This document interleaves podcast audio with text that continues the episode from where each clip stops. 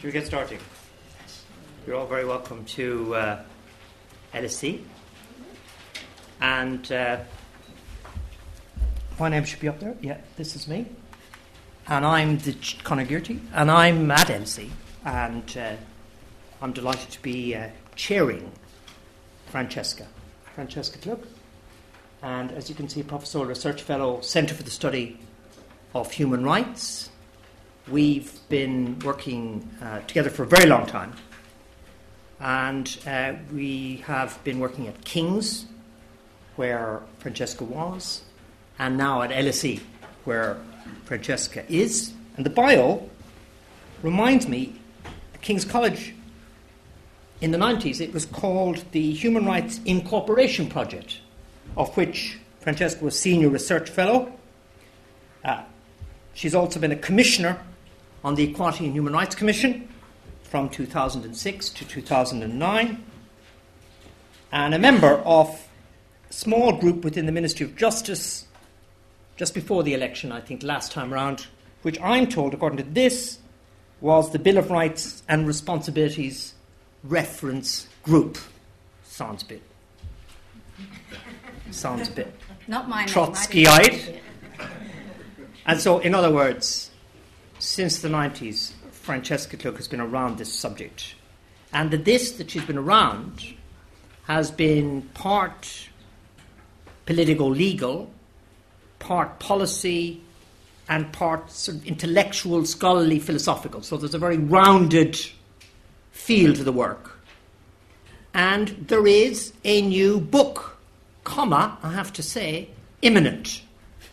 The book is not available now. This is an advanced plug. Is that fair ah. enough? Mm. It's an advanced plug. Twenty percent discount. You can get, if you take the risk of this book ever coming out, you can get 20% off now. 10 years ago, you could have bought it for 5p. but obviously, it becomes more expensive as it becomes a more realistic possibility. And I'm reliably informed and have read something that purports to be the book that it will be out. Out practically in a month's time? In May, In May. which I think is In May. more than two months. in May. So the book will be in May, and it's uh, we're going to hear about the book, but it's a distillation of a lot of what Francesca's been about. Would that be fair? Now, what there's going to be is there's going to be an opportunity. You're here. I hope you know this. I hope you know this. LSE students sometimes have an unpleasant habit of walking out in the middle of things as though they were amazed to discover it went on longer than five minutes.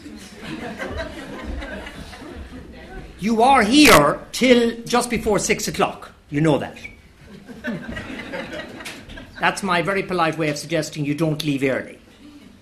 And therefore, what we're going to do is we're going to have uh, what's called con- con- kind of conversation. a slightly contrived, isn't it? Because we're not going to have our usual gossipy conversation about friends You and so wish. on. Uh, and then we're going to have uh, an involvement of the audience. Do we have roving mics? We do. Two. Brilliant. And is this going to be on the web or on the web or? Yes. Now? Is it being streamed live? No. So it'll be on the web if you want to look at it again, to remind yourself of the publication date. May. Price, Francesca?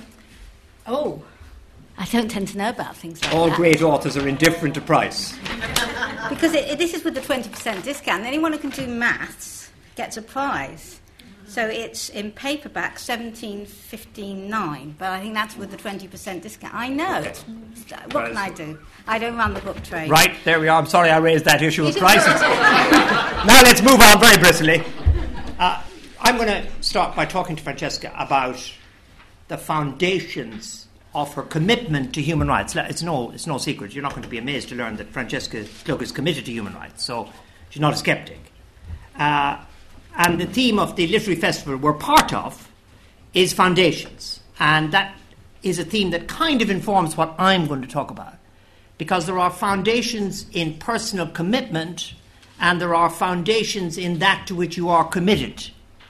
And it's interesting to ask the question why people care about human rights. You can understand why people care about banks and why people care about insurance and why people care about other aspects of legal study. But uh, human rights is, by definition, is it kind of altruistic? And I'm just introducing you and take your time, Francesca. We have this time. I mean, why would somebody in your political position, was it broadly on the left? Why choose human rights? I mean, in those days, we all thought human rights was a sort of preserve of the liberals. It was deployed by the right to protect themselves from justice. What led you to this? Yes, we thought it was a bit wishy washy, people yeah. like you and I, Conor, um, coming from a certain era. Uh, well, at one level, though, I don't think there was ever a time in my life when I wasn't affected and influenced by the idea of human rights because I was uh, a, very privileged uh, young girl to be brought up in a very political family, a very progressive family, and um, the ideas that we discussed around the dinner table, um, which were often very political, although my parents actually supported different political parties, um, I would distill now really as coming down to human rights. But I, it isn't a term that we would have used at the time because, and this is very interesting in itself, you know, when did human rights become an idea? Mm. That, be, that, entered the popular discourse. Certainly not in my childhood, and I'm not going to give you precise dates here, I'm far too old for that. Um, but really, what I think moved me specifically, and then I'll go back to my young childhood after that, was I found myself, I've had an extremely eclectic career. In fact, I've not really had one. Um, and I found myself in the 80s, um, with all the turmoil under the Thatcher government, working for the London Borough of Hackney as a researcher. I mean, the one thing, the one common thread in all my work has been research and writing. And I was a, like a special advisor for, you know, for, for MPs. I was a special advisor, we didn't we called it political researcher, for chairs of committees at Hackney Council. And the particular chairs that I worked for were social services and community development. And um, I, we all thought we were still just about, still in the 80s, trying to change the world. You know, it'd been going on since the 60s. We still thought we were maybe going to do it precisely because things were getting worse and worse. And, and uh, from the perspective, or the very partial perspective that I'm owning up to, uh, which as an academic one often doesn't do, so it's quite refreshing to be able to do it, um, it that I held at the time. And um, in Hackney Council, Hackney Council prided itself on being radical and left wing and concerned about um, the rights of people, and we were, it was taking on the government, which was introducing, you'll be familiar with this term, cuts. Uh, and there were cuts to social services and cuts to housing. And I found myself increasingly uncomfortable um, with the positions that were all around me and that impacted on my work as a researcher because I, I, I, noticed what was invisible and what was visible. I noticed that the groups that were visible were the ones with the, either the loudest voice or the greatest voting clout. And the groups that were increasingly invisible at this point were the ones with the least voice and the least clout. And actually, at that time, elderly people were particularly invisible um, and disabled people. And there was a new scheme at the council for independent living, as it was very new at that time, and it's, it made huge progress since then. And by the way, unfortunately, this government has, has been severely cutting back on the whole principle, the whole idea of independent living for disabled people, which meant that there would be a benefit paid in which you would then employ, effectively, someone to assist you to help you actually live the, the, the same life that anyone else could live, because the, the, the thinking then was quite rightly, disability is as much a social issue as it is a physical issue. And the council, faced with cuts, was not having too much difficulty in closing down this very new independent living um, scheme that was just getting off the ground and making cuts to elderly care at home and uh, in, in council homes. And I felt very uncomfortable with this, although I couldn't find a politics to articulate it because it was all being dressed up as supporting what the trade unions were demanding, and they didn't like the independent living scheme because it affected terms and conditions, and you know the, the housing and, and, and nurseries were much more popular issues. These things change over time. Anyway, I then went for a job at Liberty without necessarily tying that experience to why I was going for a job at Liberty. I had been uh, a researcher. This was to be the director of the research arm of Liberty. And um, I'd been a researcher at the Runnymede Trust, which is a race relations charity, before going to Hackney Council. So it, it just was a nice, attractive job to go for, and it was now becoming a director, and it seemed interesting. And it was only when I went to Liberty and I started to read the Universal Declaration of Human Rights, and I started to understand the thinking behind human rights, that I understood the roots of my discomfort at Hackney Council, apparently supporting a progressive policy in the context of cuts that the council definitely didn't want to make, but having been forced to, the priorities it was making was not based on those who had the greatest need, although it would have, it would have convinced itself it was that those that had the loudest voice and those that were likely to most impact on the popular politics of the day. And I began to understand that human rights had something to say to progressive politics. Mm-hmm. I began to understand that there were things that were very unpleasant about progressive politics at that time because there was quite a nasty atmosphere in the way politics was debated and because muscle and voice tended to win.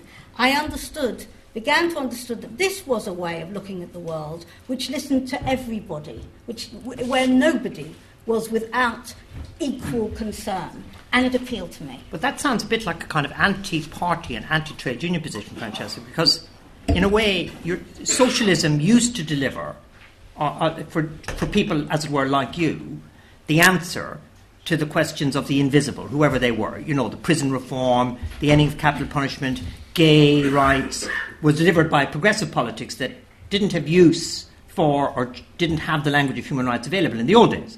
And what I heard you saying, I may be wrong about this, is that you're reacting to the cornering of progressive ideas by a powerful political party, Labour, of which you're a bit critical in what you've just said, and a cornering of it by trade unions that were supportive of their own members rather than the wider society. Because the groups you've identified, of course, weren't unionized. So I'm wondering whether it was a reaction which was negative about the usual building blocks of progress in British society. Would that be fair? I think that would be extremely fair. And I think that at the time, I, the, the way I con- conceptualized it was more sort of discomfort with a sort of uh, coarseness of progressive politics because I didn't have a, another philosophy to, to fit in, to basically place my discomfort with the way that left wing politics was developing at that mm-hmm. time. And then, of course, very soon around then was the Velvet Revolutions. We're talking the very end of the 80s here, where, you know, I had grown up in an era where, you know, I was schooled. In fact, here at LSE, where I was an undergraduate in the mid to late 70s, we were told um, that you know revolution was an almost this I'm afraid was well not I'm afraid I mean I'm just describing it. This was actually by my professors and my teachers because in those days a, a huge number of the um, academia at LSE were Marxists. And I very much um, absorbed the idea that you know revolution came from class consciousness and that there was a significant chance that revolution would take place uh, in our lifetime ah, in societies like ours. And then, of course, the only revolutions that took place in, in my lifetime at that point were against the Soviet Union and its satellites. I found it quite difficult not to pause at that point and think, well, maybe something has gone a little bit wrong. But I, I did want to just take this back because you asked me about my, my, my child, my family. Oh, yeah, right, absolutely. Yeah. I wanted to take this back because when I started to read the Universal Declaration of Human Rights and all the many, many treaties, at least 50 international human rights treaties at that point, that had come out of it, something really struck a chord in me. Uh, because. Um, I come from a family of immigrants. All, all four of my grandparents were migrants to this country at the turn of the last century. Uh, they, as I write in the, in the preface to the book, they didn't come on luxury liners. Um, they came uh, escaping a mixture of poverty, pogroms, persecution, and the vast majority of those who didn't come um, were, were murdered uh, just not long that you know only a decade or, or, or more before I was born and that had happened to them simply because, not because of any particular religious faith, many of them were extremely secular actually, um, but because they were defined as Jewish, deemed yeah. to be Jewish. And this was a very big event to have been born into in one's own family. I, I, was very young when my mother told me about, I must have been about six or seven, when she told me about the trip to Paris she'd made, say, 10 years before I was born, to go and meet her first cousin for the first time um, because they the Red Cross had tracked her down. And he and his wife were the only members of that particular branch of my mother's family. We're talking first cousins, so we're talking quite close rel- relative, um, who'd survived. And that meant large numbers hadn't. But they had both survived, and they'd married just before they'd been deported to Auschwitz. And my mother described how you know, she was saying to them, well, you'll, you'll form a new life. We're going to go and try and emigrate to Australia. My family, very anti-Zionist. Israel didn't come into it. We're going to try and emigrate to Australia. And um, my mother said, You'll start a new life and you'll have a new family. And she said, tears came down her mm. cousin's wife's eyes the size of pebbles. And she said, There won't be any children because she was experimented on by Mengele. So the, these kind of stories, you know, were what drove me personally to when I read the treaties that came out of that nightmare crucible of conflagration that the whole world had got caught up in, that so many groups had been destroyed simply because of a label, um, just, just that had led to this extraordinary explosion of international human rights yeah. treaties and the idea of human rights. I got there via Hackney Council, but suddenly I read something that spoke to the ghosts that existed before I was born. Yeah. Now, in the late 80s, you, you referred to that when you joined what was then probably the National Council for Civil Liberties, but became Liberty. Had they just become just, Liberty. Just become Liberty. Yeah there was this emulation of or echoing of the anti Soviet human rights people in the shape of something called Charter 88. And what had happened was that there was this kind of movement in this country, which I think you were involved in, which was about saying we should change the constitution here. And it was all tied. Uh, it was all tied to the Bill of Rights 1689. We were having one of our periodic celebrations of the past, at which this country, if I may say so, excelled and 1689 being very modern compared to 1215. Compared to 1215. Now, there's a point here, I think, about whether you were in favour of a Bill of Rights as early as 1989, 1988, because there was a big lively dispute on the left at the time. A lot of left people were anti it. So they hadn't, as it were, embraced the Universal Declaration the way you described you had done. But secondly, the Magna Carta do you think it's an effective way of doing politics in this country to, to use the past in this way? Uh, do you think it was effective in 1989? It's kind of anorak's question for you, and maybe people won't be interested. But do you think Charter 88 was a success? And then, of course, your book is called A Magna Carta for All Humanity, so you're using it totally at the moment. I'd be interested in your view about the use of the past and Charter 88.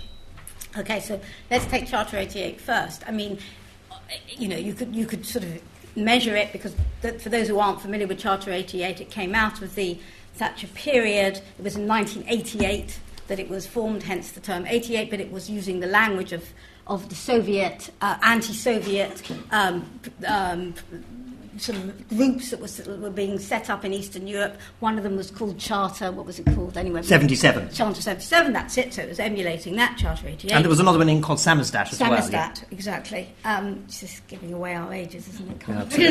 um, I mean, Samizdat was an easily purchased organized, uh, magazine freely available in London, which is a bit of a contradiction in terms, but never mind. Uh, and so it was emulating that in a completely different context. And um, it was very successful in persuading the then Labour opposition um, things go round and round, you see. Um, Labour opposition to support constitutional reform, whilst it was ditching all its radical policies, it needed to kind of demonstrate that it had some new, nice sounding ones. Um, and so it was very successful, Charter 88, I think, in persuading Labour to mm. support the idea of a, of, a, of a Bill of Rights. We'll come back to that, I think, later on mm-hmm. in terms of the detail. And devolution, and of course the Scotland Act, the Wales Act. Northern Ireland had its own obvious, obvious own independent story. Um, and uh, freedom of information all came out of the demands of Charter 88, which was, which was basically saying that you know, we need a constitutional revolution rather than a socialist revolution in this country. I was on the council, I was very involved in it, um, I was very aware that it was speaking in the idiom of the English language and English history, and I use the word English actually quite advisedly, although at the same time it was very much defending the rights of Scot- Scottish people, the Welsh people, and the Northern Irish people to have their own assemblies. Um, and I had mixed feelings about that, and of course that relates back to the book because mm. um, I had become familiar with the, uh, what I was just describing, which was the aspiration for treating every human being of equal worth that came out of the horrors uh, that took place uh, in the 1930s and 40s, uh, and which the whole world at some level virtually had got caught up in to some degree. And out of that had come an insight about our common humanity, which I felt Charter 88 wasn't necessarily fully considering in the way it expressed itself looking at the past. Mm-hmm.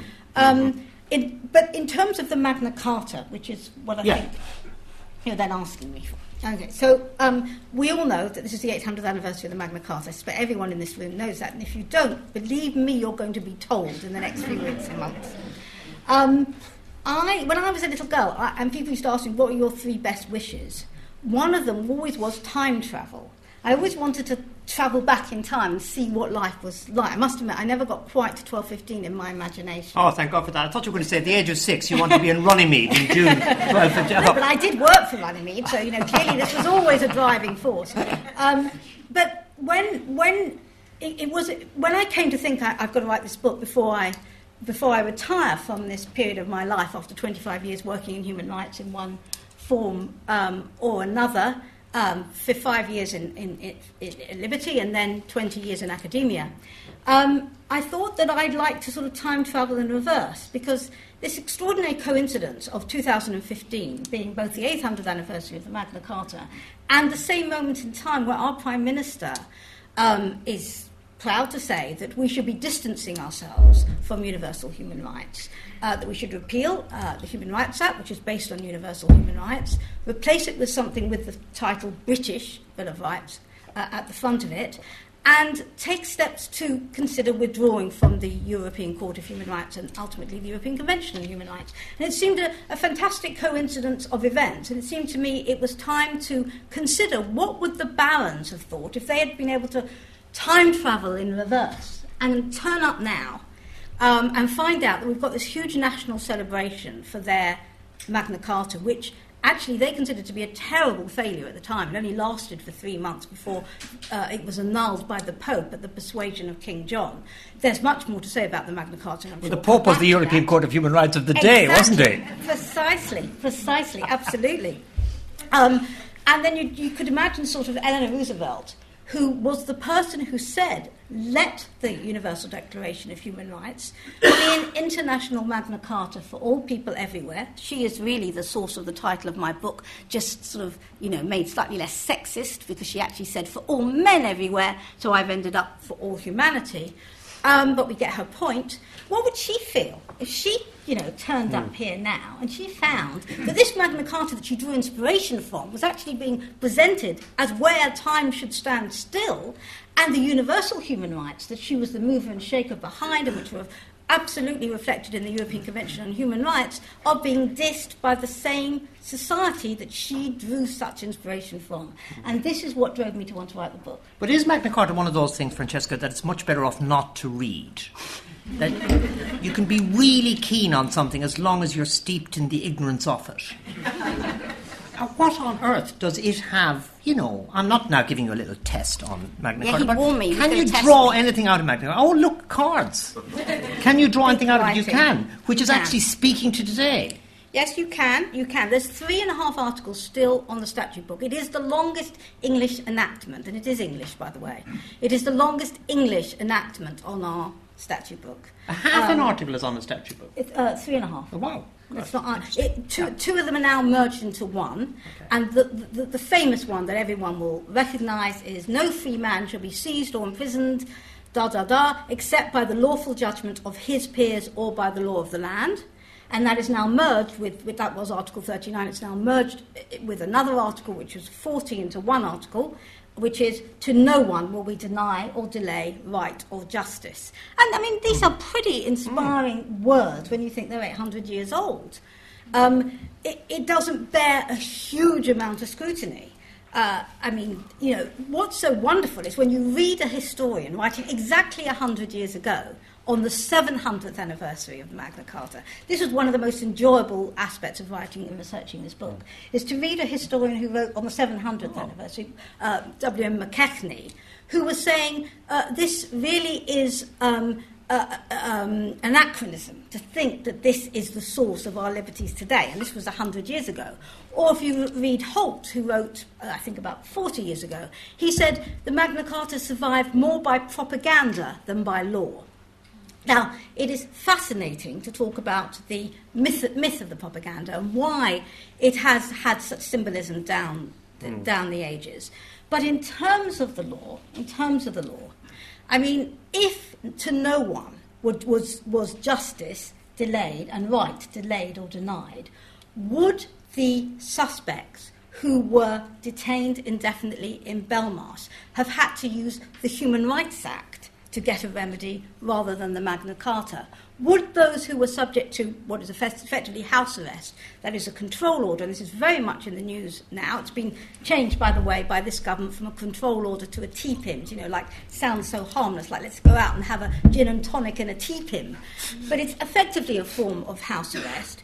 Would, would the suspects who've been put under house arrest, and we can have a debate about whether that's radicalised people further or not, would they have you had to use the Human Rights Act to modify the terms of their house arrest if the Magna Carta had in fact provided what it says on the tin and to no one, to no one will we deny, deny or delay justice or right. Yeah. And in fact, that no one was always very circumscribed.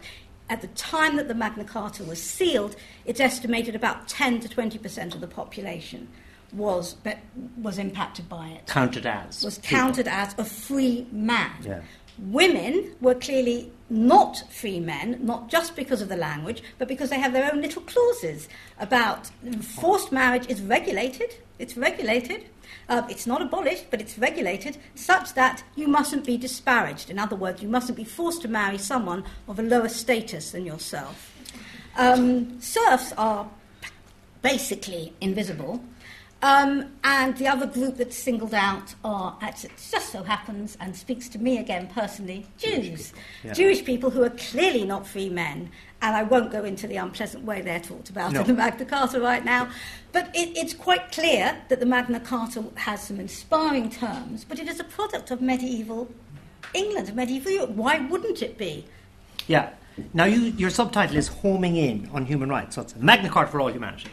And so you're drawing from Magna Carta uh, an insight about human rights that you're now fleshing out. And I suppose I'm wondering the theme of this whole event is foundations, you know. Uh, where's the where's the ethic in, in, in, in human rights to contrast, say, with Magna Carta? Or actually, is human rights just rooted in foundations of the past. So its truth lies only in the fact of our being able to describe past documents as reflecting it. Or is there more to human rights than that? You implied there was when you said that you didn't like the way in which Charter 88 was constituted so much in the past. Where's the ethic in human rights? Where's the values? It's just Magna Carta recycled for today? Well, it, it, it, it's actually, you know, first of all, people most people, I think, I mean, everyone in this room will have their own take on what human rights are.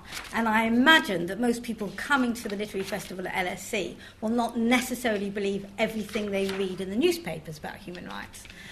But I suspect if I were to ask you to put a show of hands, a lot of you would equate human rights with civil liberties. And a lot of people in Britain create associate civil liberties with something from the past, something sort of quintessentially English, stroke British, question mark. Um, I do need to interrupt myself just here. Um, and anyone Scottish in the audience can help me pronounce this correctly.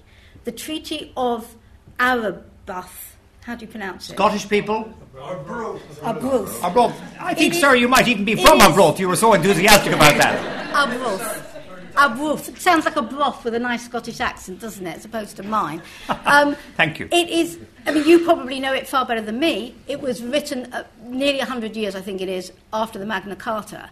But it really strikes you, the, I mean, it's basically a declar- another appeal to the European Court of Human Rights called the Pope at the time, and it's an appeal for independence uh, from England. Ring a bell, as I say, history also goes round in circles, it doesn't just go in a linear form. But the universalism, it's fascinating.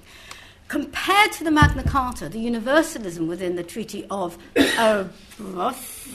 Arbroath. People, people who know they beat Bon Accord 36 0 will know Arbroath, won't they? So if you know your football, you know Arbroath. The biggest oh. ever win in a football match in the history of football. football is definitely my weakness. Talks about there shall be no distinction. It, it quotes Christ, I think, or quotes the Gospels rather. There shall be no distinction between Scots and English, Greek and Jew it's, it is such a contrast to the Magna Carta in that sense, and this is very interesting thinking about discourse today. Um, but the, the point about post war universal human rights, the whole thinking, mm-hmm. is that it is a dramatic, in my opinion and my analysis, shift from what went before. That's the whole point about it. Mm-hmm. If we think a, a way into this discussion, from my point of view, would be to think about Charlie Hebdo and the reaction of people in uh, France and also Europe of wanting to reclaim what they call as Enlightenment values, which means I should be able to say what I want, I shouldn't care who I offend, there's no right not to be offended, etc. When the drafters sat down at the end of the Second World War to draft the Universal Declaration of Human Rights, they didn't say, How can we defend Enlightenment values? They said, What has gone so completely, hopelessly wrong with Enlightenment values? How did it happen that here in so called civilized Europe, the most uncivilized, barbaric, to use their terms, uh, uh, acts which have um, uh, impacted. See, I have to have my, my cards right. It was a response. This is the the the um, preamble to the Universal Declaration mm-hmm. of Human Rights, written as a response to the barbarous acts which have outraged the conscience of mankind. It was an attempt not at self praise, at saying, Aren't we wonderful? We shall ignore everything we did in the name of empire, the, the, the, torture in Kenya, the uh, annihilation in Amritsar, and say, England stands for liberty. It was quite the reverse. It was human beings coming from not the whole of the world, because the whole of uh, sub Saharan Africa was, of course, still colonized, but more or less every other region in the world coming together and saying, we as human beings we have, you know, this, I have to be polite at this time of the day, but we have seriously mucked up uh, for a very long time. And all this talk about enlightenment values and progress and rationality, look where we've got to. What can we learn from the wisdom of the ages? And Dr. Malik from the Lebanese delegate said, We are in want of poets, philosophers, and prophets and we need to look at the light of all time to understand how human beings can behave this way with each other and what the way forward is. What I mean, what does you know? What does that mean? The light of all time. Like if we rule out, say, just history as a foundation of human rights, and we obviously rule out just the fact of law. Uh, that's just creating something else, but it must stem from something, so it begs questions. And it's not the Enlightenment, I mean, is it religion, maybe? Where, where does this thing come from? Why do people care in the way that you're describing? What's the ethic? I think the first thing is to understand that the, the, the project, the end of the Second World War, to create international universal and universal human rights. And by the way, they originally thought they were going to call the declaration the International Declaration of Human Rights, and they decided at the third reading, when virtually every every delegate from the whole of the UN was involved in the discussion by then, to change it to universal from international, because this wasn't about states, this was about human beings. Th- this was a deliberate attempt to craft an ethic. And it can sound, we talked at the beginning, you and I, Conor, about how in our youth socialists, we thought human rights was very wishy washy and liberal. And I recognise as I'm saying it, it can sound like that. But I think throughout human time, and that's what Dr. Malik was trying to say, human beings have, ne- have searched for a way to make sense of being on this earth and how do we live with each mm, other. Mm. And yes, that has been one of the foundations of the great religions. But what, what they were trying to say is the whole of humanity living together, It's not instead of different belief systems. I mean, the people that crafted the Universal Declaration of Human Rights were Marxists, socialists, social democrats, liberals, conservatives, Muslims, Christians, Hindus, Confucians. It, it wasn't instead, but it was saying, is there something we can now learn from the fact that we're all going to kill each other if we carry on like this. It's, it's mm. very simple talk.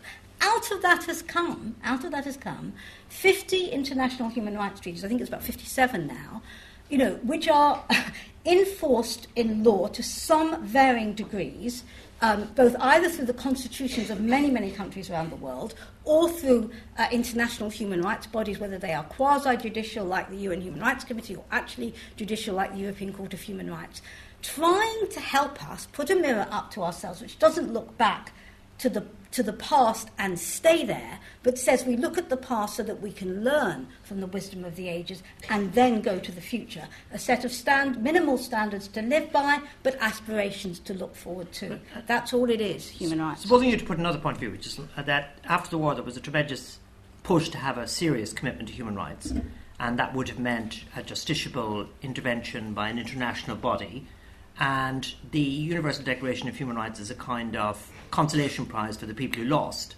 And the people who lost were the nations that were pr- still subjugated by colonial powers, that the great powers decided they couldn't be bothered with human rights, and that all these human rights uh, sort of great people like uh, Lauterpacht and so on were really skeptical about the Universal Declaration. Yeah, he was So, I mean, is that, does that not undermine your No, kind of rather fact- dramatic claims about the Universal Declaration of Human Rights? I think it's quite the contrary. I think the fact that, I mean, I have greatest respect for someone like Lauterpacht, but I think the fact that those who really saw human rights as purely a legalistic framework and a continuation of the Enlightenment oh. felt disillusioned by it is all to its credit, in my personal opinion.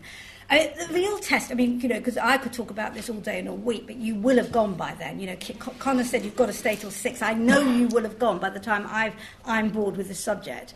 but, but, but I think one test for the point you're making um, is practice, the word praxi.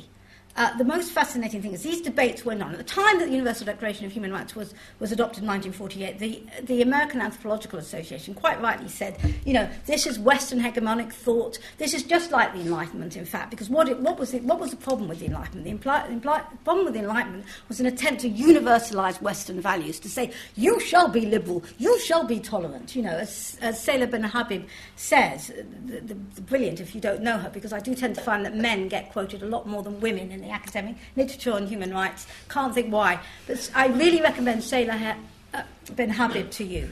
And she says the problem with, with the Enlightenment is it only tolerated the other if the other was like you. You know, and uh, the, the, the real and so at the time of the, the Universal Declaration was adopted, the American Anthropological Association said this is Western imperial thought, and every culture should be equally respected. There are no universal values. Blah blah blah.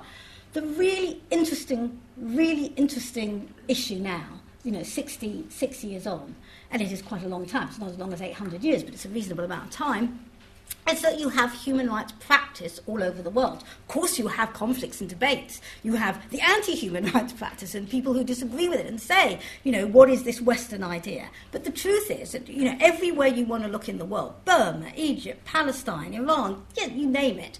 Every day of the week, you can read about a human rights campaign, human rights defenders it has, you know, it isn't the totality of thinking, it isn't the totality of politics, but it has a purchase in Now, reality. What's interesting about that, really interesting, is you are not looking at it as a legal subject. So you mm. started that by talking about the 50, whatever it is, seven treaties and so on, which create a kind of international law. But that's not how you end. And you're really, one of the purposes of the book, as I remember from reading it in draft, was trying to get across this idea that human rights is about more than, greater than law. And that's the way you've ended there. Do you think law is an enemy of human rights or a friend of human rights? What's the, most people think it is a legal subject, you know. What's the relationship between law and human rights? Well, when you all buy the book, you will see that I discuss this at great length. But to try and answer it simply here, I mean, the Judge Rabinder Singh, who is a, a friend of ours, both um, put it extremely well at a conference, of course, on the Magna Carta. There's one every other week this year, um, saying that human rights are not primarily a legal concept.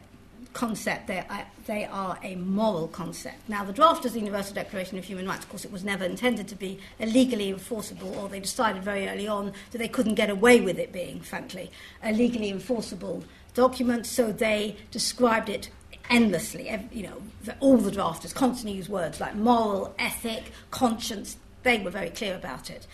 But the, the, they, to my mind, it was a very fortunate thing that they couldn't initially start with a legally enforceable document because they had to think about what is what is human rights are about. What is what, the sort of questions they ask themselves are the questions moral philosophers ask, uh, and indeed they they drew on this symposium before we had you know the concept of virtual. There was a virtual symposium by to which who contributed Aldous Huxley, Gandhi, Laski, um, what was that famous, you'll know him, famous Catholic um, Famous philosopher. Catholic? Mar- Maritain, Maritain. Maritain. Um, and, and they and they they wrote they sent their thoughts about what this universal declaration should be to the to the to the um, drafters, and so they, they weren't by now thinking about law. They were thinking about ethics and moral philosophy, but the deeper answer to the question is this. You know, right back to the Enlightenment, where you first start to get these phrases, and of course you can trace them to the Bible, and you can trace them to the Quran, you can trace them to the Code of Hammurabi. But in terms of a political movement, it's fair to trace the idea of rights, I think, to the European Enlightenment. You get this whole question about legal positivism. Mm-hmm. What is, mm-hmm. you know, you know, this whole debate. You know, Jeremy Bentham famously saying human rights are nonsense and uh, imprescriptible rights, imprescriptible, inalienable yeah. rights, and nonsense on stilts. Because if you don't have a duty bearer, if they're not enforced in law, you can't have a legal right. But the point of human rights was to find a framework by which you would judge the law. That's the point. You know, if it, if it is simply the law, if it is simply the law, then what, it, what is human rights becomes whatever the law says it is. And how do you know whether it's right. complying Can with I human rights there, or Francesca, not? If you then make human rights part of a higher law, Mm. You're getting the law to judge the law. So it becomes a kind of trap, doesn't it? Because the judges declare what rights are. And that's, let's face it, that can be in opposition to the moral dimensions of rights that you're talking about. Because it can't be determined. But human rights is, is an ethic, it's an argument, it's a set of values. And that's why, that's why, for those good hearted people who really hope that it could all be settled now because human rights there they are in all these international treaties. And even if we don't like the domestic human rights laws, you said we can have a higher law that can determine it. I, it's really sad because this debate will never end. You cannot safeguard human rights through the law. You can only safeguard human rights through debate, through argument, and through practice above all. And through moral judgment. I'm reminded Absolutely. of Martin Luther King. You know, Martin Luther King said, I don't have to obey a law which is not a moral law. And he didn't use the language of human rights in the letter from Birmingham jail, but he well, talked about the absolute later. later he does, I know, absolute certainty that he could evaluate laws. Now, can we say about, say, an interpretation of the Human Rights Act by the Supreme Court, which says that certain horrible things are allowed, which we in our ethic and so on, in our discourse and in our practice think shouldn't be allowed? Can we say that's not a law? You know, it's a law. Of course, it's a law. In a inverted commas, law, but it's it's a breach of the ethic of human rights. Yeah, we must be able to say it. We must be able to say it, or we create a judo. What's it called?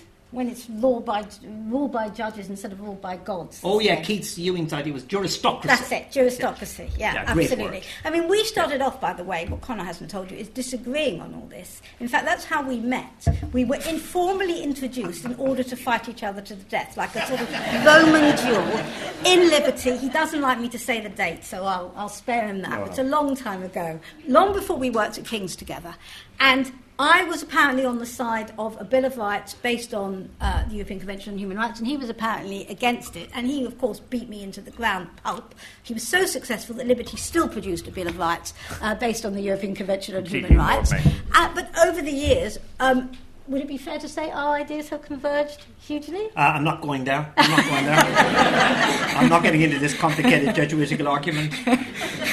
so I think, I think, okay. That's called surrender. Let's, let's, let's say this. We do agree, I think, that um, what did Keith call it? Keith Ewing call Juristocracy. it? Juristocracy is the ultimate nightmare of where human rights can lead, and it is part of the problem we're in now in this country now, where you know people's understanding of human rights is taken from the last case as re as deliberately reinstated by the last piece in the newspaper, where you have winners and losers, and no one has any idea what the common denominator between the, of the thinking is, what the ethic is. And so we have a huge backlash against human rights.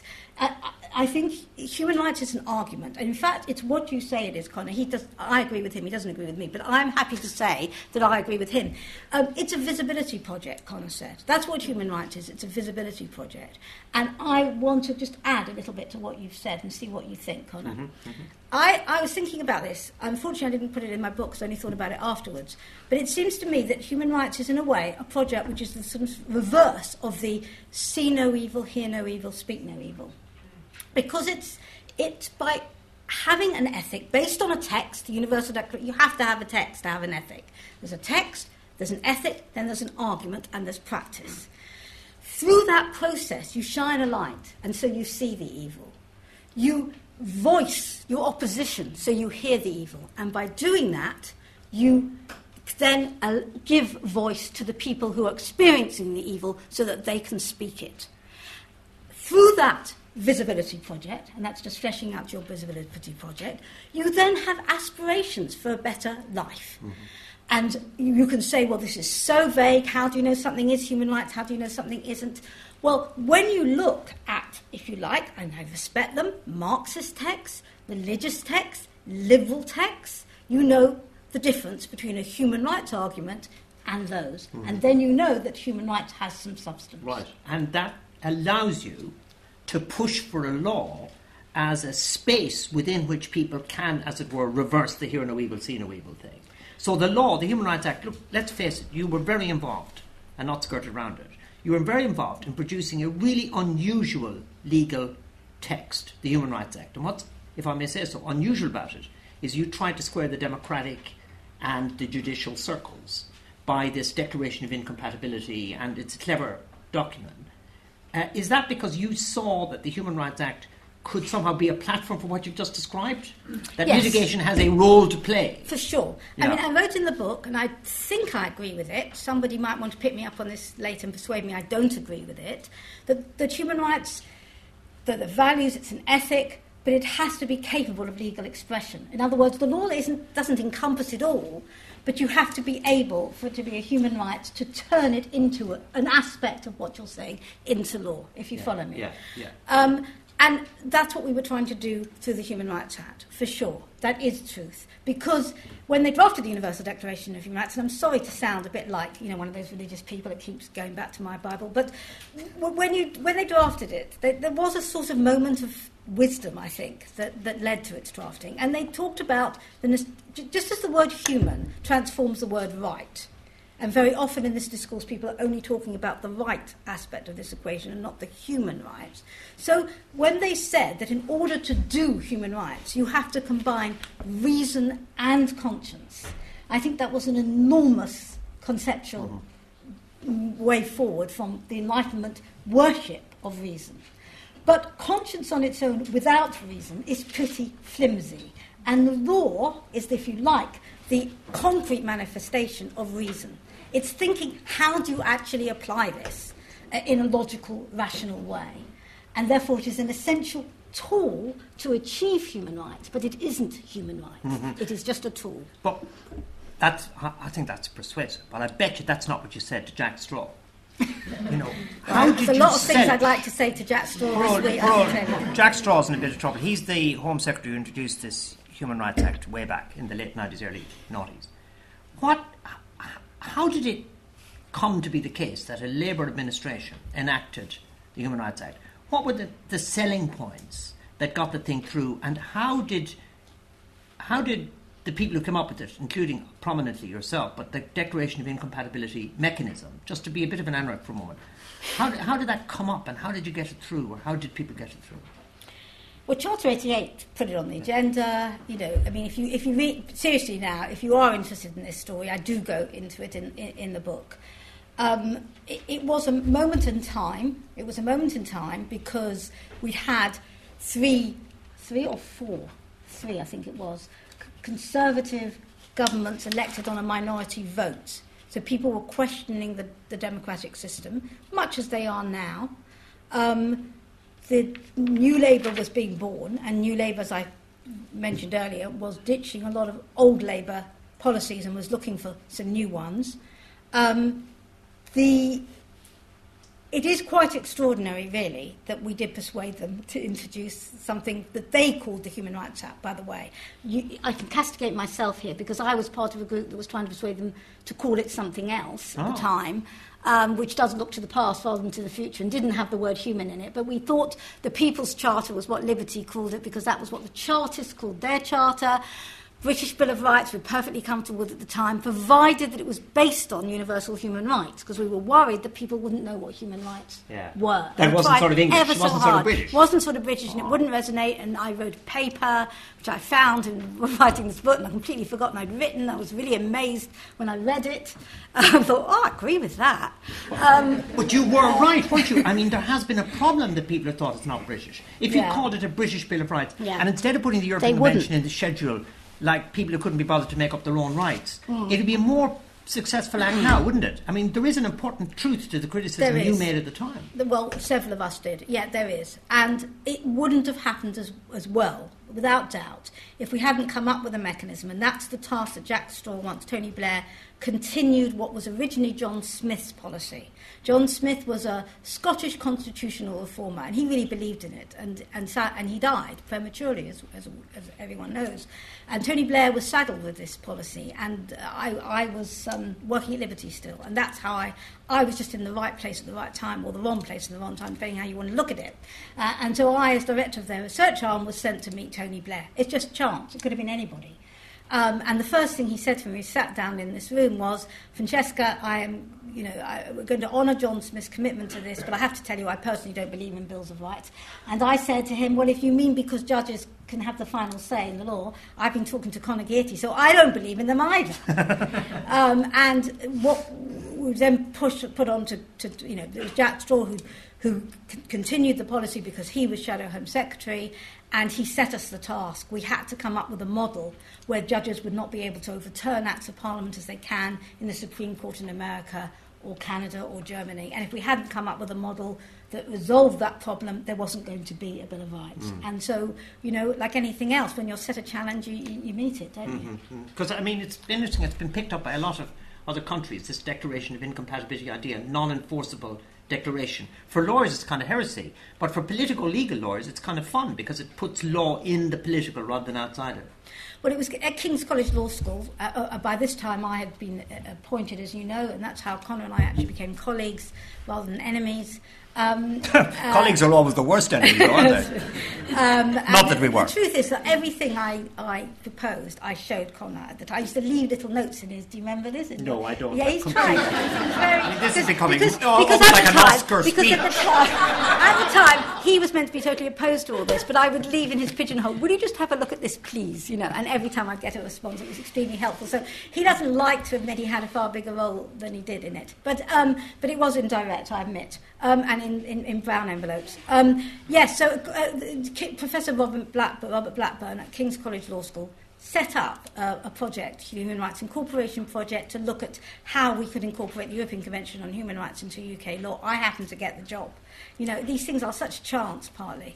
Um, and then my whole job, that's all I had to do all day, every day, was go in the library, look at every model of a Bill of Rights in the world, look at what the problems were, and try and come up with a way that we could have something that would stand up as a Bill of Rights, in, in that it would be a higher law with this universal ethic in, in, incorporated in it, but would not, but would still allow Parliament to have the final say in what the law of the land is. That was the challenge. Well, if that's all you do every day, you know, all day, every day for four or five years, you better come up with an answer. You know, mm-hmm. you'd be really, really poor if you didn't. So it wasn't that extraordinary, really. We're going to go to the audience in a minute, but I can't help but ask you this. Is there a degree of concern that one of the paradoxes of your achievement is that the Human Rights Act can be repealed?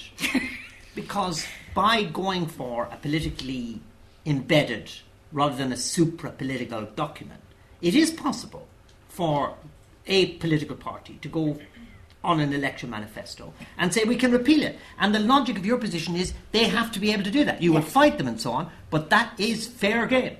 Well, this is where everybody in this room and all the people you know and everyone you're on Facebook with and everyone who follows you on Twitter comes in. Because in the end of the day, you know, we, we managed in this country to get something called the Human Rights Act. Um, I mean, I've got lists here of all the people that have benefited. You know, there's a list in my in my book somewhere. My my colleague and Zoe has got booklets that we've got here for free. That's got list. That, that Zoe, did you remember to bring those free booklets? They've got Right. a list of The people. free booklets all around. Good, the- well I done. think there's a list at the end. Uh, Helen Wildbore, sitting in the middle, very quietly, and worked with me on the Human Rights Incorporation project for here, has produced the most brilliant research about who's benefited under the Human Rights Act. You know, these people have benefited because we've had a higher law which fills in the gaps when specific legislation is silent or indifferent. That's what Bills of Rights do. But it is an ordinary act of Parliament. It can be repealed. I still stand by that. And if people don't fight to defend it, we'll lose it. And in the end, it's down to all of us. Do you think it'll still be, last question from me, do you think it'll still be there in five years? Well, I don't want to have the last answer being depending who wins the election, but it's a pretty depressing answer, but that's the honest truth. I think the Conservative party, and this is not a party political point, it's just a description of, you know, of, of parties' own self definition, have said that if they are elected, they will very speedily repeal the Human Rights Act. They will demand of the European Court of Human Rights that their rulings become advisory, which their own former uh, Attorney General Dominic Grieve described as a breach of the fundamental principles of international human rights law. Uh, therefore, we would have to leave the European uh, Convention on Human Rights because you cannot be a member of it and not abide by the judgments of the European Court of Human Rights. The Council of Europe immediately made that clear. Uh, if Britain leaves, the whole edifice could crumble. Um, the other parties almost certainly won't go down this route, but they. But, but, but, but, you know, the price of liberty is eternal vigilance. Any political party would go down that route if they were in power, and people don't stop them. And I have to tell you that having introduced the Human Rights Act, the New, New Labour really regretted it. If you didn't notice that, take it from me, and would have got rid of it if they could have, and people stopped them doing so. Mm. The difference is that they are not boasting it in their manifesto that they will. So mm. vigilance will never be over, I'm mm. afraid. Hmm. Thank you. Uh, time for Q&A. And what I'm going to do is I'm going to let people catch my eye. If anybody wants to catch my eye, maybe there's none. There's a gentleman already caught my eye. The our broth man has priority, instant priority. who will now tell us about the match and what the halftime score was. I'm going to apply rigorous gender diversity controls. I'm looking for, a, and we have three, but we're now favouring the right. So, can, can the left think hard about intervening? Uh, gentleman has the microphone. I think you should tr- say who you are, unless you especially don't want to. And it's going to be pretty brief questions. We're going to try and keep this moving, sir. Um, w- well, uh, John Holbrook. I'm a barrister, and I'm also write for Spiked Online. Um, I, am very much looking forward to your book because I loved your last book, Values for a Godless Age. It seemed to me you really captured the spirit that led to the Human Rights Act being introduced, um, namely that there had been a collapse of both the grand narratives on both the left and the right. And you Thank obviously you hoped. Much better than me, by the way. Thank you. Yeah, okay, you, can you, we get a move on here? I think there's too much of this praise going on. We're setting a bad tone. Can we get? Don't worry, it's not going to last. Good man, John.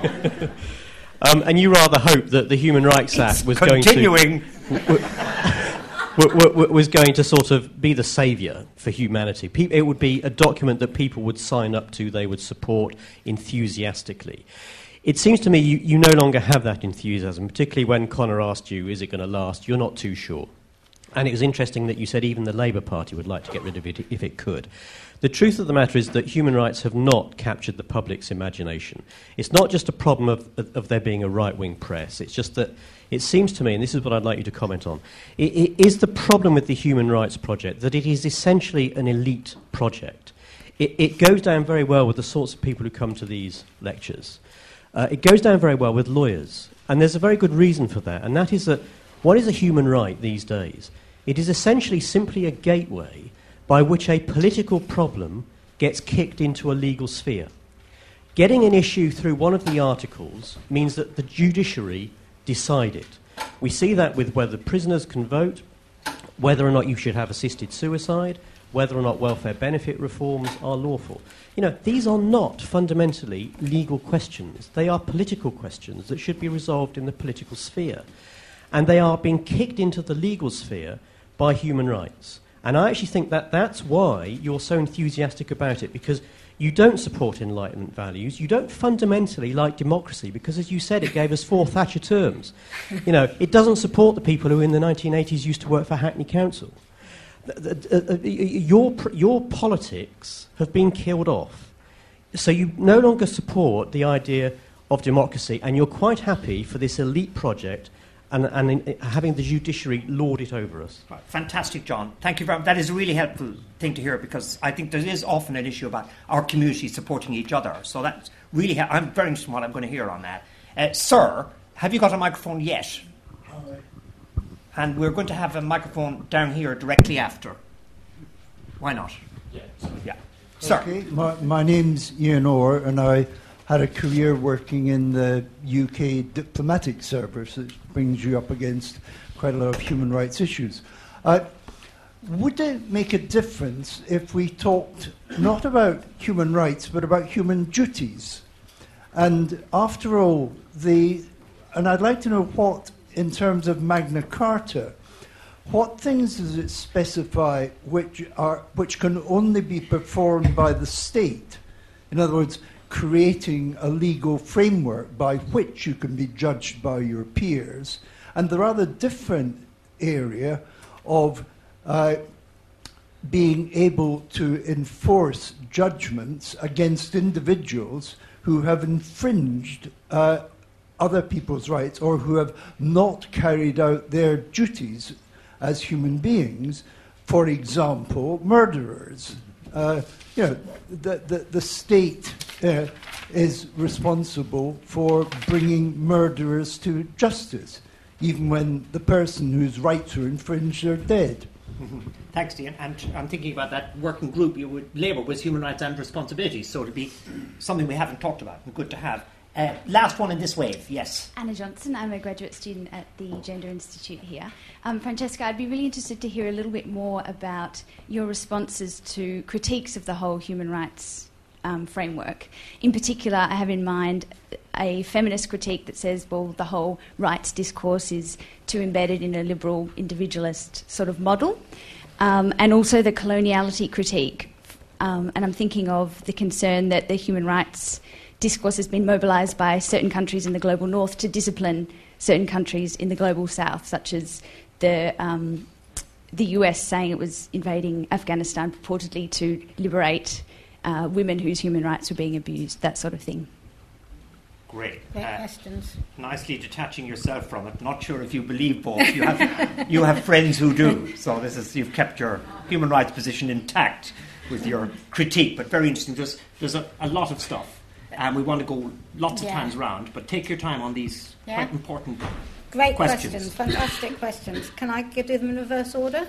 Um, So, Anne, um, you're going to have to buy my book because I, I, I think, would you not agree, Conor? I, I spend a lot of time in the But book. But not Anna alone. The To- whole crowd has to buy.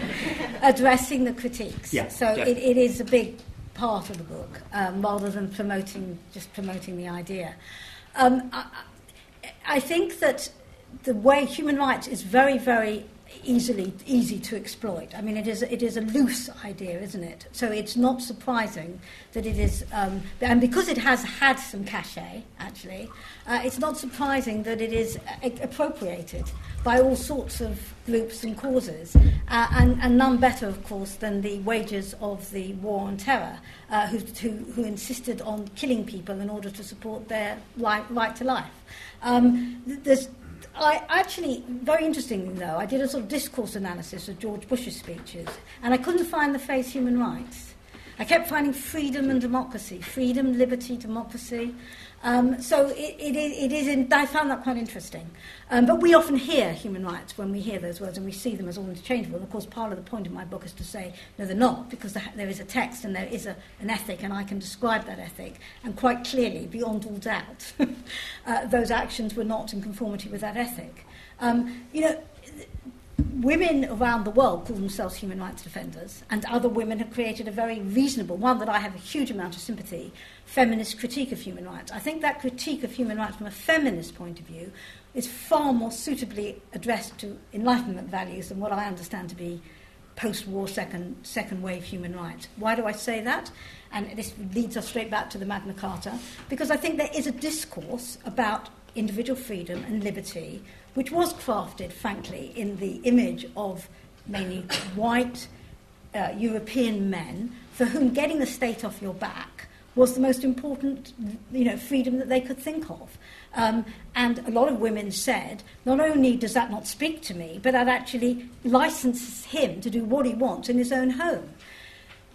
Keir Starmer, the former Director of Public Prosecutions, has gone on the record saying, I know that there's a view out there that, you know, human rights are a criminals charter, but the truth about the Human Rights Act, which is a second wave, post-war, universal human rights treaty, that's what it is. It's the European Convention on Human Rights in our law, but interpreted by our own judges in our own way, in their own way.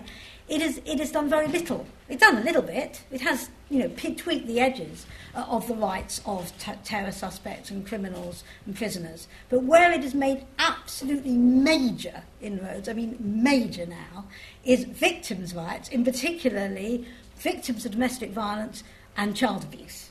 Now, this is counterintuitive if you get your knowledge from the press. And there's not, you know, we can have a discussion why this particular day in, day out war has been waged. There is a self interest of the press because they didn't like the right to privacy that was introduced to the Human Rights Act. And if I ran a newspaper, I'd feel the same because if, you're, you know, if, you, if your whole business is anyway in big trouble, and they are in big trouble in the digital age, this is all you need this like a hole in the head, and you've got an organ every day to say, this is bad, we can get rid of it, this is bad, we can get rid of it. You would, if you're running a business, do that. But, you know, it's, it's not me saying this. This is the Director of Public Prosecutions who's gone to spend the last five years of his life prosecuting people. And what he has written and given chapter and verse on is how Human Rights Act has helped women in this particular way. But why has it? Because the second wave, um, the post Second World War framework is about an ethic of how human beings are with each other. And because it's law and it fills in the gaps where statute is silent, and there was big gaps in terms of, you know, there being any way of, for example, forcing prosecutions and investigations where none took place. Think of the taxi driver, you'll know that case, you know, raped 20, 28 women or whatever. Human Rights Act case was one, saying that those investigations that that case was not properly investigated. And why was the Human Rights Act able to deliver on that? Was because the criminal law was silent about saying there is an obligation to investigate where you have this kind of evidence. And what Bills of Rights, based on universal principles, not on old Enlightenment, the individual and the state, but saying relationships between human beings are part of what matters in human rights terms, because there was no individual law, criminal law, that dealt with it, so the Human Rights Act fills in the gaps because it acts as a Bill of Rights. So that's my answer to that one. Um, duties. Well, Tom Paine, I haven't written this down on my big card, so now I've got to use my, my memory and, and, and um, I'm worrying now. I'm getting a what's the wonderful phrase of the week? A, a brain Oh, phrase. and Natalie Bennett, I think we call who her. I, who I love even more because as a woman she's prepared to admit what I'm preparing to admit now, which is I'm getting a, a brain fade. But Tom Paine famously said, you know, they complained when they um, passed the French Declaration of the Rights of Man that why wasn't there a French Declaration of Duties? And Tom Paine wrote, uh, they thought about, they, they thought, but they erred because they didn't think deeply enough. A declaration of rights is by definition a declaration of duties because in order to have my right, I require you to, to respect it. I mean, that's a very, very fine, and he meant it, and he, there was a lot in it, enlightenment principle. But as I tried to explain, when they came to draft the Universal Declaration of Human Rights, which is the text from which all the rest of it stems, they spent oh, probably longer on this issue than any other. I, I know this is all counterintuitive, but I'm just telling you what my research and many other researchers have found. This was the issue for them. What do we say about what human beings owe each other? What do they owe the state? What do they owe the community? Easy to think about the rights because they were sort of in the Enlightenment ether. But it's gone wrong. You know, we've got all these rights against the state, and then people are going around murdering each other, you know, um, telling off their neighbours and, and, and to the secret police, and then going and taking over their homes when they've been taken off to the camps. You know, it's obviously not worked. So the discussion about what human beings owe to each other was probably that and the issue of colonialism were the two issues that vexed the drafters most. Um, and within the Universal Declaration of Human Rights is a, an article which says individuals owe duty to the communities through which alone the personality can develop. In other words, we are social beings. We are not these isolated individuals that John Rawls and other more modern Enlightenment thinkers have written about. It, it, it just doesn't go there. It starts from the understanding that we're part of a society, all part of the human family, as the preamble to the Universal Declaration of Human Rights says. Therefore, we owe obligations and duties to each other. The question is how you how you materialise that in law. Now, of course, for what you said, and I wrote down what you said, enforce judgments uh, against those who, who infringe others' rights. Of course, that's what the criminal law is about. It is about that. So we do have a whole, you know, in set of laws that deal with that. But the European Convention on Human Rights, applied by the European Court of Human Rights, very early on, well, fairly early on in the 80s, started to say that there is an obligation on states to provide an adequate criminal law uh, not just in order to deal with crimes that have taken place, but to deter people from committing crimes, because under human rights thinking, people owe responsibilities to each other. It's not just about being free from the state. And that is the route to what I, that's why I wanted to take these questions in reverse orders, because I don't need to repeat myself, and I've just given you a demonstration of how that's worked in practice. Did you want to interrupt me? No, I didn't. I'm wondering about capture deletes, capture imagination. I know you so can't on. wait for me to get onto And that. And then we go you? to another round. And Um, okay. I had a feeling when you said you were from Spike that you weren't going to be a, a, a- fan without some sort of um, caveats. Um, because we come from. Com- Spike is a. How would you describe Spike? no, don't begin. No, please. Libertarian. Libertarian. And human rights and libertarianism, they, they argue with each other. There's no there's overlap, but they are in an argument with each other. That's what I meant earlier when I said human rights is an ethic and it's an argument that has to be made. Um, I do actually think, thought, I thought until you told me otherwise that I did believe in democracy, but it is true that I'm with, I'm with Brenda Hale, the only female judge on the Supreme Court, when she said human rights are there to protect, every human rights instrument is devoted to protecting minorities and individuals against those who don't like them. And then she goes on to say, democracy, and now she's, re- she's defined democracy in a human rights term, so she then says, democracy values everyone equally, even if the majority doesn't. Human rights, in other words, on that definition, on her definition, keeps democracy clean. It stops it riding roughshod over those, the Visibility Project again, those we don't notice, who are in the dark corners. And I have to say to you, I'm an elite, fully admit it. Many of us in this room would probably accept that self definition as well. But the people who've benefited the most, and I exclude uh, uh, Prince Charles from this and um, the famous celebrities who benefited, excluding them, almost everybody who's, who's benefited from the Human Rights Act are anything but an elite. They're the people who we don't even notice by, the, by, by and large. They're the Visibility Project that I was talking about earlier. They're the people who benefited from that. Thank you very much. When very powerful people end up powerless, they turn to the Human Rights Act. It's quite interesting, including the very powerful news person who was an editor of one of the newspapers who ends up talking about her human rights being infringed as Yes, she leaves court. And I must say it's quite interesting to see how, when the powerful are reduced, they suddenly find a real don't need mean for Rebekah the Human Wade Rights by Act. Rebekah Wade. I, We said we would right. help each other if we forgot Right, names. I just thought. I'm just afraid of being caught up in some weird contempt law that they will push for prosecution. Oh, well, it's, it'll be me now. Uh, I'm favouring the left-hand side. I'm wondering whether anybody has any questions. We have Rob, who's in the middle, who's in the middle, and as yet doesn't count. I'm looking for others. looking for others over here. There's there's a lady over here who's on the right, and we have. You may ask a question. In fact, we're going to come to Rob. We're going to come because they weren't quick enough. We're going to come to you uh, directly after Nick, whom I know, but say who you are, Nick, and ask your question. Nick Walker. I'm a law graduate. I am a former journalist and writer. Um, I still travel around, and I'm, I went, was at Charter 88 conference in Manchester in 1988. So does that make me a human rights activist? Certainly makes you a mover and shaker. I like to think I'm turning up. Thank you. Thank you very much. I remember. Uh, have you got a question? Yes, I do have a question. I'm very sorry. I'm, I'm, I'm Magna Carta is quite rightly doing a tour of England. I'm going to a conference in Berlin at the end of next month, and I hope there's going to be a representative from the President's office for the European Court of Human Rights. Do you have? And that's my question: Is do you have a question that I should take with me? to, the, to the President of the European Court of Human Rights, did you To say? the office of the President. Yeah, So, a question for them. Yes, Yeah. I mean, uh, uh, as a background as a journalist, it's entirely non-attributable. Very good one. Uh, on my right. Thank you. Priscilla Alderson, I'm at UCL, and um, thank you very much. How inspiring. Um, so far, a lot of the discussion has been about human rights of the mind and the thought. But you mentioned that it really emerged from the Holocaust and recognition that our human rights are embodied and they're nearly all expressed and enacted through how our bodies are tortured, confined, nurtured, respected.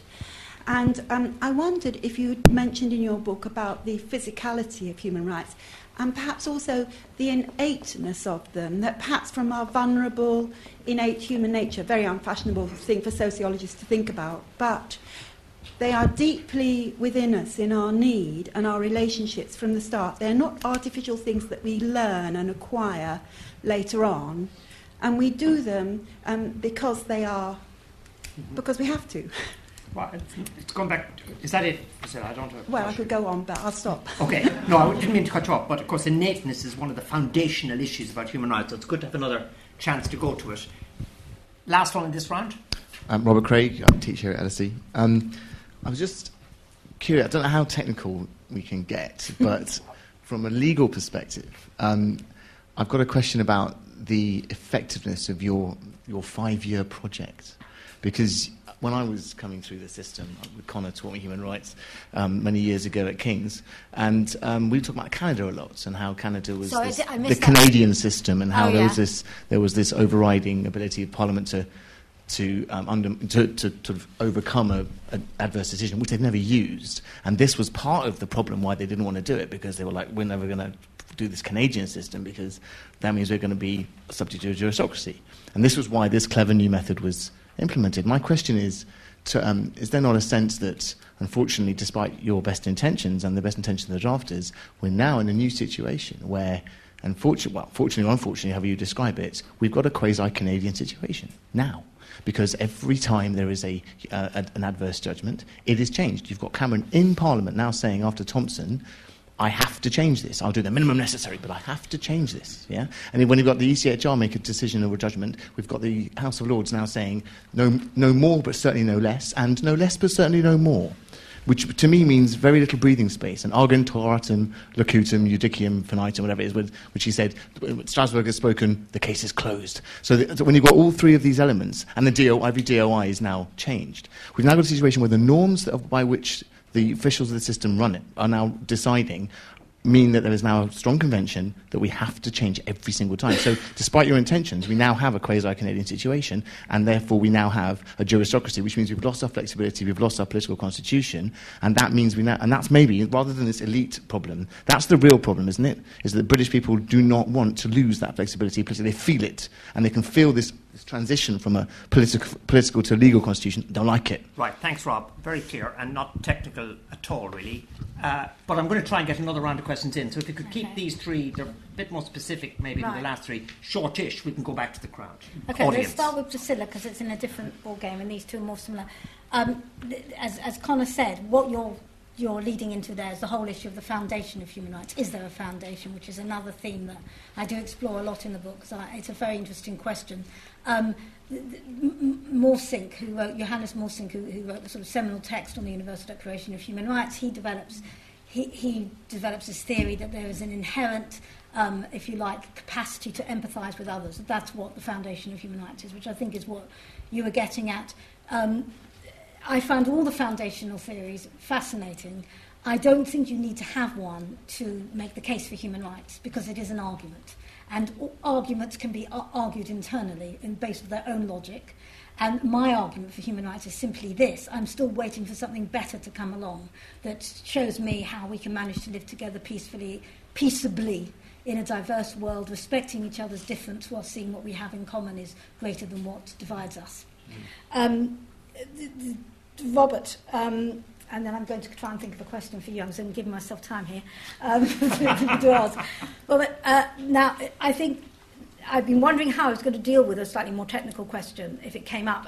So I just want to translate what you said very quickly for anyone if they weren't entirely sure what you were getting at There's a lot of people nodding there, Francesca. um, um, which is simply this. Um, Conor referred to the, the, the, the, the way we approach the Human Rights Act, those of us who were involved in it, and we basically ha- ha- were given this task to find a way to allow our parliamentary democracy, as it is conceived in this country, to keep going fundamentally within the same constitutional norms.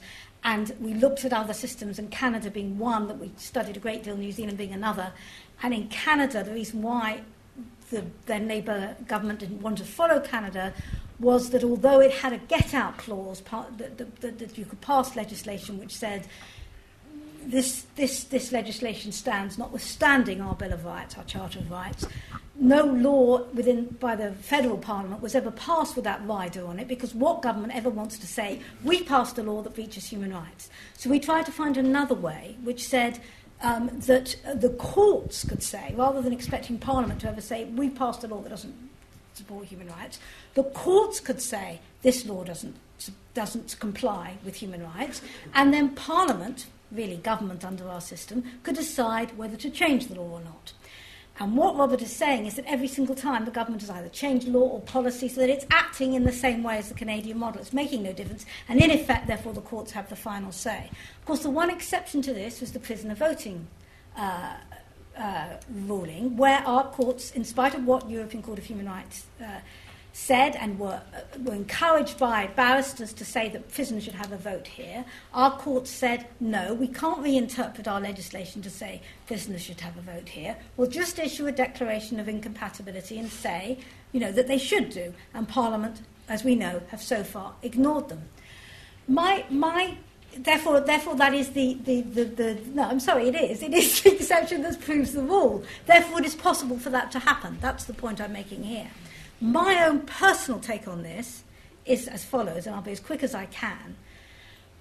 When Jack Straw, um, I hate to bring him up again, um, spoke, spoke in uh, Parliament as Home Secretary introducing the bill, I had a little bit of input into what he, he said. And he gave examples of how Parliament might refuse to listen to the courts if they issue a declaration of incompatibility. And I think he, remember, he mentioned, um, I think, um, if, if the courts were ever to say abortion, yeah. that's right, and was gun control another one? I think he meant, if he didn't say it there, he said it in a speech. I get confused about which what was said when now. In, a, in somewhere else, it might not have been in Parliament, but somewhere else he said if gun control was overturned, if um, our expenditure on parliamentary elections, which could have been overturned by the European Court of Human Rights, and our court refused to change them. Um, we would refuse to change the law even if Parliament said, even if the court said, forgive me, uh, that this was a breach of the Human Rights Act.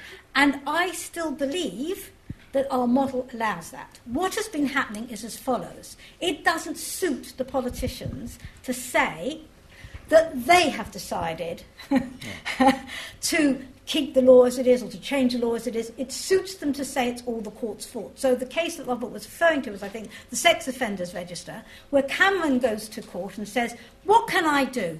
What can I do? The Supreme Court has told me I've got to change the sex offenders register to allow people to have an appeal. Now, you may think that's actually very reasonable because you've got people on the sex offenders register who did something when they were 14 and they're on it for life and they can never, ever, ever appeal to get off it, ever. And our court said there should, it, it breaches the Human Rights Act because there is no appeal. But Parliament could have ignored it. Under our system, Parliament is sovereign. And Cameron went and pretended he was forced to change the law by the courts and then introduced the change, which he was not forced to do at all. I don't think it's possible to legislate for that kind of mendacity. I think that is about citizens educating themselves and saying, rubbish, you're, you're, you're, you're lying to us. This isn't true. You didn't have to change the law. That is the only way to deal with it. And Nick's, Nick's question, okay. and then a quick this fire question, to the from you European Court of Human Rights, right? I think you have to say this. You know, you do really, really good work, but people in this country aren't understanding what you do. How are you going to find a way to explain the ethical principles behind the judgments that you make? Because you don't do that now. That's the very question. Good, I very good. Now, look, quick fire. We've only got five minutes. I want people to be able to get out of here on time. Quick fire questions. We've got one in the middle. It'll take a while for the microphone to get to the person in the middle. Have we got anybody over here? Have we got another one? One. We have a hand tentatively up. There it is. Second microphone with them. Names and quick, quick, quick.